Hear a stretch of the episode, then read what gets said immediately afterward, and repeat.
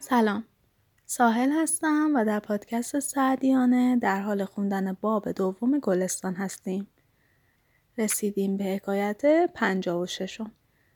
پادشاهی یه پارسایی رو میبینه و بهش میگه اصلا تو یاد ما میکنی؟ پارسا میگه آره، وقتی که خدا رو فراموش میکنم.